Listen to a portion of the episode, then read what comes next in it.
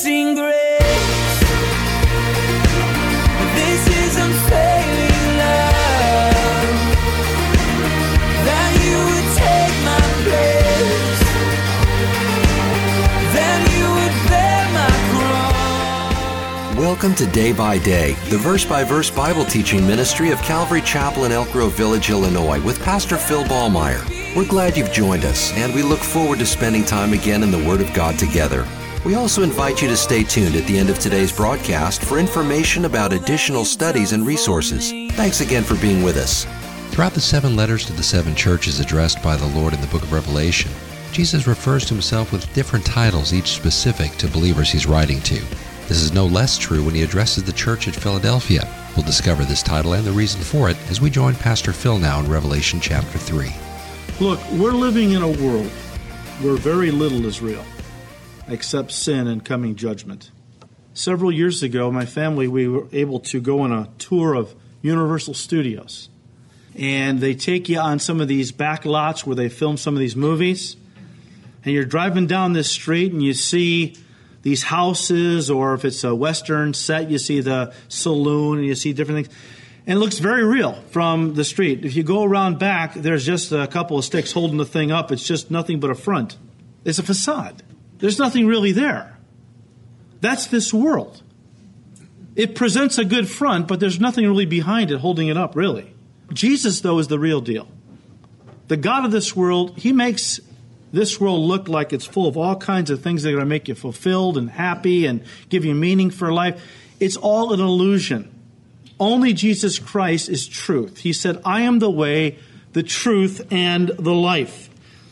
I mean, He is real. He is true. He is genuine because He is God. Remember what Paul said in Colossians 1? He said that Jesus Christ is the image of the invisible God, the firstborn over all creation. And the word image there was uh, taken from a term whereby you would place a picture on a table, put a piece of tracing paper over it, and you would trace an exact duplicate. Jesus Christ is the exact image of God because he is God incarnate. He's not a cheap copy. He's not like so many Jesuses floating around today. Even as Paul warned in 2 Corinthians 11, there are many Jesuses, many different gospels that the devil is flooding the world with. You want to believe in Jesus? The devil says, fine, but believe in my Jesus. Well, who's your Jesus? Oh, he's a very socially active Jesus. He's an environmental Jesus. He is a tolerant Jesus. He's a Jesus that will not judge anybody. He's a Jesus that is the Jesus of the Broadway, etc. That's not my Jesus. I mean, that might be many people's version of Jesus, but that's not our Jesus. Our Jesus is God. Our Jesus is holy. Our Jesus is righteous. And yes, he's a Jesus who loves because he's God, and yet as God, he cannot turn his back on sin and unrighteousness and is calling all men everywhere to repent by coming to Christ and receiving forgiveness of sins because God is a loving God who didn't want to see anyone go to hell. But if people refuse to receive Christ, then guess what? He will have to be their righteous judge. And if they wind up going to hell, it won't be God's fault. As people say, well, how could a loving God send anyone to hell? I mean, that's terrible. No, a loving God is offering you a way to escape hell if you will just reach out and receive Christ. If you refuse to do that, then you are to blame if you go to hell. And so Satan has blinded people's minds, though, as Paul said in 2 Corinthians 4. The God of this world, Satan, has blinded the minds of those who don't believe, lest the light of the glorious gospel of Christ should shine in their hearts. I mean, the devil wants to keep us away from truth. And so he floods into this world all kinds of lies and deceptions that are, they look like truth, but it's kind of like the, uh, the bowl of fruit uh, on a store shelf. It looks so good, but you walk over and you, you take a bite, you realize you just bit into a piece of wax. The devil's the devil offers things that look so appealing and like they're going to satisfy us, but in reality, they're a lie. Now, Jesus went on to say, that he was holy and true. He who has the key of David, who opens and no one shuts, and shuts and no one opens. Not only is our Savior holy and true, but he has authority. He has authority to open things. and shut things. In fact, in Matthew 28, he said, All authority has been given to me in heaven and on earth. And then he said to his church, Now go. I am giving you that authority to go. But keys. He has the key of David. He opens and no one shuts, and shuts and no one, no one opens. Look, keys speak of authority uh, or ownership. Uh, I have in my pocket keys to my house. I have keys to my house because I own my house. If you have keys to my house, see me afterward. but you're not supposed to have keys to my house. Unless I was going away on an extended vacation, me and my family, and I said to you, look, will you do me a big favor and house sit? Uh, I've got the, you know, the Maytag repairman coming over to look at the washing machine on Wednesday. Would you be there waiting for him? Let him in.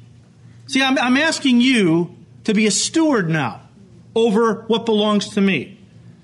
I'm giving you my keys, even though you don't own my house, I'm asking you to watch over it. And as such, I'm asking you to let in only those who should be let in and to keep out, by locking the doors, those that shouldn't be in. Keys speak of ownership, authority, or stewardship. Now, in chapter 1, we read that Jesus holds the keys of hell and death. We've already looked at that. But to this missionary church, it says that he holds an additional key, the key of David. What is this key of David? Well, this takes us all the way back to Isaiah chapter 22. Isaiah 22.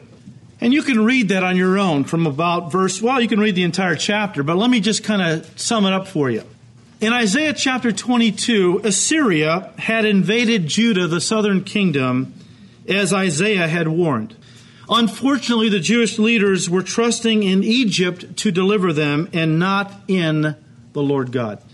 One of the leaders at that time was a man by the name of Shebna, who was the treasurer in the kingdom of Judah during the reign of Hezekiah, who was king at this time. As treasurer, he held the key of David. The key of David was the key to the palace and especially to the, to the uh, king's treasury. It was called the Key of David because the palace in Judah uh, was occupied by the kings or the monarchs, and they were all of the lineage of David, the house of David. So to say the key of David, you're simply saying the key to the palace and the palace treasury, the treasury of the nation. Unfortunately, Shebna was an evil man, and he used his office and the riches of the kingdom not to help or to do good for the people, but really to line his own pocket. He used them for his own personal gain. God knew what was going on, and so at one point he had Sheba removed, or Shebna, I should say, removed from office, and he installed a faithful man named Eliakim and gave him the key of David to hold because he became the new treasurer. He was a faithful steward, and Eliakim in the scriptures is a type of Jesus Christ who himself was a, was a faithful steward over his father's house.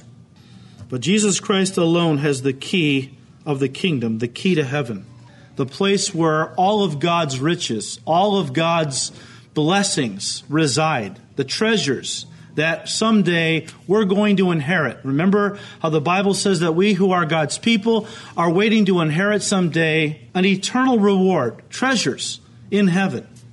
Jesus Christ holds the key to heaven. And he opens heaven to those who are his people, to those who have received him, who are the children of God. And when he opens that door to them, nobody can shut it. If you've received Jesus Christ as your Lord and Savior, guess what?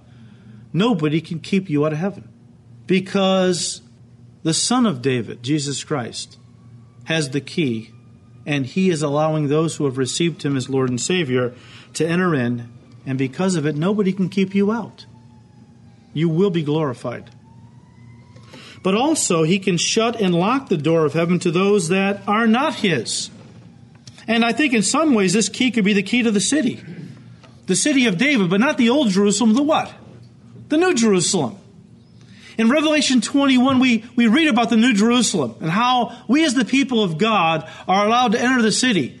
As we enter the city, the Lord locks the door in a sense behind us because outside he keeps out all unbelievers. In fact, it says in verse 8 of Revelation 21 But outside are the cowardly, the unbelieving, the abominable, murderers, sexually immoral, sorcerers, idolaters, and all liars, they shall have their part in the lake which burns with fire and brimstone, which is the second death.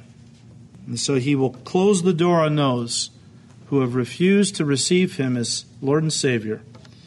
And he opens to the children of God, those who have received Christ. Well, as the outline of each of these letters continues, we now come into the commendation part of the letter. And in verse 8, Jesus says to this church, I know your works. See, I have set before you an open door, and no one can shut it. For you have a little strength, have kept my word, and have not denied my name. The Lord tells this church, I know your works. See, I have set before you an open door. Jesus gave them this open door for three reasons. First of all, they had a little strength. The Greek word is dunamis, the word we get our word power from. Folks, this is not a put down. He's not saying, eh, you got a little strength. He's saying your church is small. It's not prosperous. It's, it's few in number. It's a struggling church financially. You don't have the big bank account like Laodicea. You don't have all the, all the amenities like that church down the road we'll talk about next week. You're few in number. You're a poor church, but you're making an impact on your city. Why? Because you're relying on the power, the dunamis of the Holy Spirit.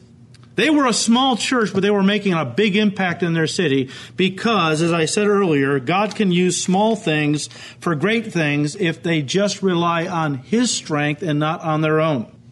He took 120 disciples in an upper room 2,000 years ago and turned the world upside down with them. You don't have to be extremely talented or educated or, or, or wealthy or whatever to be used by God.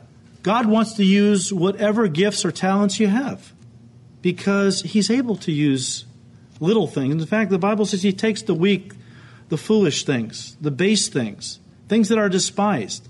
He uses these things to glorify himself by taking these instruments, using them in ways that go so far beyond their ability. The world looks at them and the work God's doing through them and says, Man, there's no way that strange guy is doing that incredible work for God. It's got to be the Holy Spirit. And that's what God wants. He wants to get all the glory for the work that He does.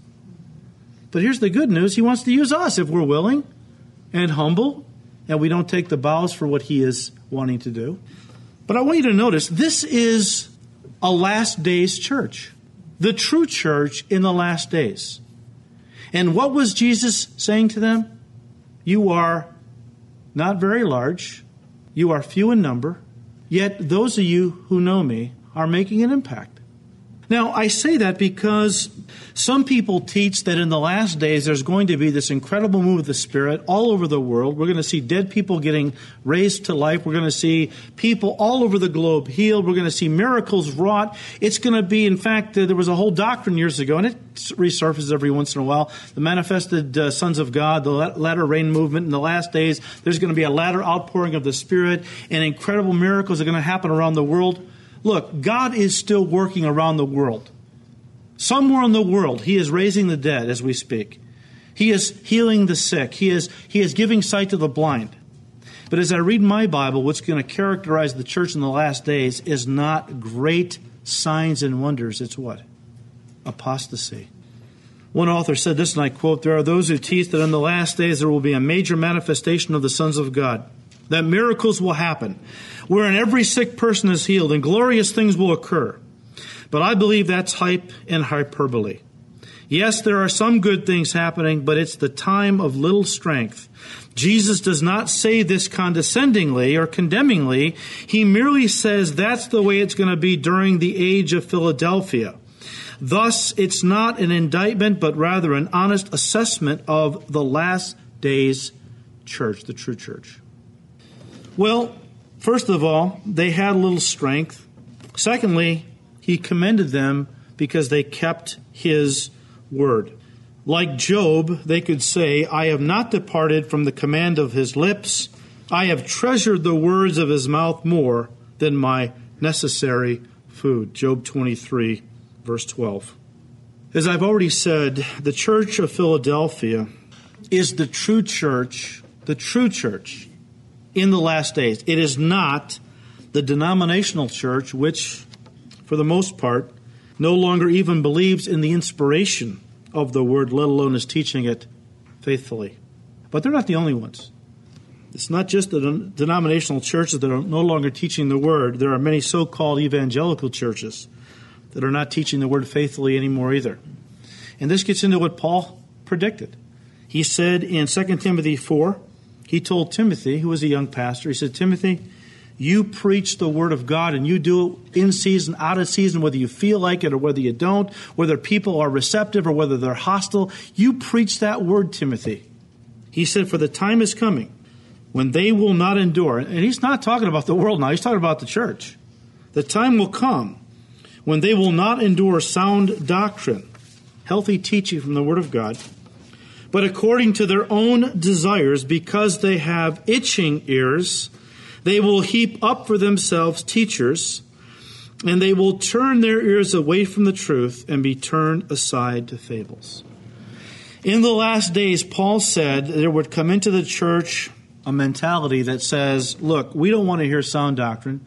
Don't talk to us about the cross. Don't talk to us about suffering and, and self denial. We want to have our ears tickled. We want to be told how we can be healthy and prosperous how we can be blessed and multiply, you know, in riches and all kinds of things. And don't you know, if people want to hear that kind of message, there's always going to be some pastor somewhere who will be willing to give it to them because his desire is to build a big church. You know what? It's not my desire to build a big church. Jesus said, I'll build my church. I don't try to get in the way of what the Lord's going to do.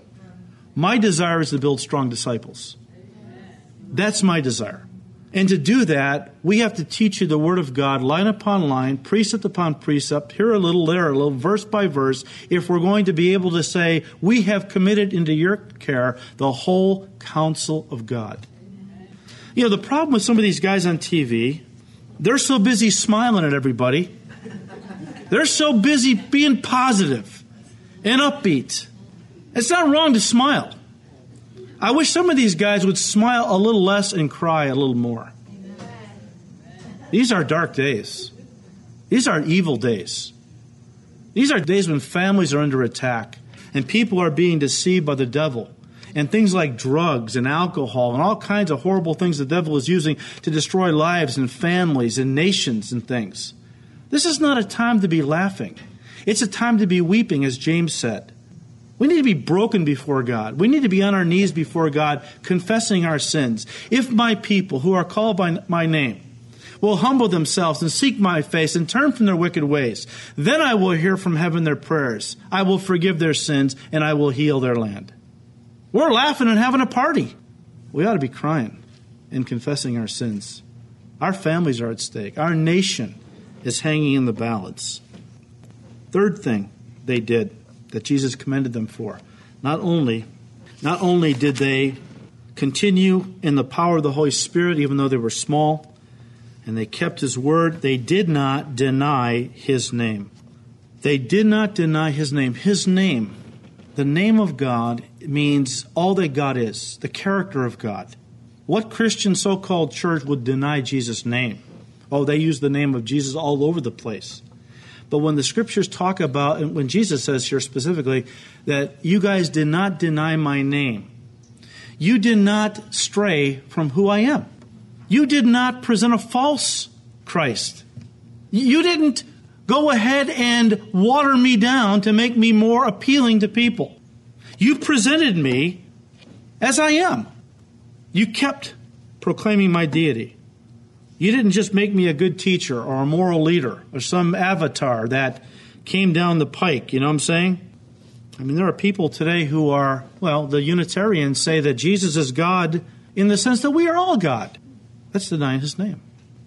Or the Mormon church, which claims to be a Christian church, but believes that in eternity past, Jesus, who was the brother of Lucifer, was up in heaven, waiting for a body to be incarnated into. And finally, he and Lucifer were incarnated on the earth, and they're brothers. Or, as the Jehovah's Witnesses teach, that Jesus Christ is a created being. In fact, he's Michael the archangel. See, all this is denying his name. This is not the true Jesus. So these three things are the criteria for success in our Savior's eyes. You see this? Folks, it's not about, as some call it, nickels and noses or buildings and budgets. They don't determine success in the eyes of God. Jesus considers the church successful when they are being led by and operating in the power of the Holy Spirit, regardless of their size, when they are keeping His word, not watering it down to placate people, but, but teaching the whole counsel of God. And thirdly, they're not denying His name by turning Him into some kind of politically correct Jesus. Look, we believe in the biblical Jesus Christ, who is God Almighty, second person of the Trinity, who was born a man, died on the cross for our sins, three days later rose from the dead bodily, ascended back to the Father, is coming again someday to judge the living and the dead and to establish a kingdom that is never going to end. That's our Jesus. And you would say, yes, amen to that. But you know, we have a lot of churches that would bristle if they heard me say that because they're so busy trying to make Jesus this, I don't know, politically correct Caspar Milquetoast who walks around, you know, patting everybody on the back and going, oh, hey, great, whatever. Are you happy? That's all that matters to me. Just be happy. Don't worry, be happy. Now, because this church had these works going for them, Jesus set before them an open door which no one could shut. He said, What is this open door? Well, there's been numerous uh, interpretations. But let me tell you what I think this open door is based on four scriptures that come right out of the New Testament. Acts chapter 14, verse 27, where Paul says, Now, when, or uh, uh, Luke says, when they had come and gathered the church together, they reported all that God had done with them. Paul is giving a report of uh, him and his missionary team and what God had done in their last missionary journey, and how that God had opened the door of faith to the Gentiles. 1 Corinthians 16, verse 9. Paul said, For a great and effective door has opened to me, and there are many adversaries. 2 Corinthians 2, verse 12. Furthermore, when I came to Troas to preach Christ's gospel, and a door was opened to me by the Lord. And then finally, Colossians 4, verse 3. Meanwhile, praying also for us that God would open to us a door for the word to speak the mystery of Christ, for which I am also in chains. So you get the idea. This door, or the doors that we just read in those scriptures, were doors of spiritual opportunity to preach the gospel. Either God had opened a door to do that, or Paul was saying, pray that God would open a door for us to preach the gospel. But in Scripture, an open door speaks of an opportunity to reach the lost with the gospel of Jesus Christ. Now, here was a church that had a heart to reach the lost, and you know what? God gave to them the desire of their heart, and He opened a door of opportunity for ministry and evangelism. And notice again in verse 8 who opens the door that nobody can shut? Who opens the door of ministry and opportunity for the church? Jesus. And when He opens that door, Nobody is going to shut it until he says it's to be shut. I bring that out because you got a lot of TV preachers today who are trying to manipulate money out of people by telling them things like if you don't send your money in to do the work for the work of God, the work of God is going to come to a stop. The door of ministry is going to be shut. Well, they don't know my Jesus. My God is able to finish what he starts. And he doesn't need you and I. He allows us the privilege of being a part of the work if we want to be. It's not dependent on us, never has been, never will be. So, you know, if you don't send your money in, the work of God will come to us to an end. The door ministry will be shut. Jesus says, Look, I don't know who you're talking about, but when I open a door, nobody shuts it until I say it's shut. We need to pray, as Paul admonished us to pray, that God would open doors of opportunity and we've been praying that for our church. And you know what? He keeps opening these doors of opportunity that require some pretty big steps in faith. Yeah. But that's what we've been praying. Lord, do things through our church that go so far beyond our abilities that when you do the work, you will get all the glory. Of course, when you pray a prayer like that, what you're asking is, God, lead me to the end of the cliff and then tell me to take a step over the side and just trust you. You know, it's a lot easier to pray those prayers than to live them out. I mean, you know, they all sound good in a meeting, like, yeah, I want God to do great. Well, you have to realize that when you pray a prayer like that, God says, okay, you ready? See that cliff? Step over. Trust me. Well, Lord, now I don't know about. Is there anybody else up there? You've been listening to Day by Day, the verse by verse Bible teaching ministry of Calvary Chapel in Elk Grove Village, Illinois, with Pastor Phil Ballmaier. Today's message, as well as many other studies, can be heard and downloaded free of charge from our website at daybydayradio.org. From our website, you can contact us, order resources, read Pastor Phil's blog, and also subscribe to our daily podcast. We hope you'll pay us a visit. And remember to join us for Day by Day, Monday through Friday, here on this station. Thanks again for listening, and please join us again next time as we continue to study God's Word. Until then, may the Lord richly bless you and guide your steps as you walk with Him day by day.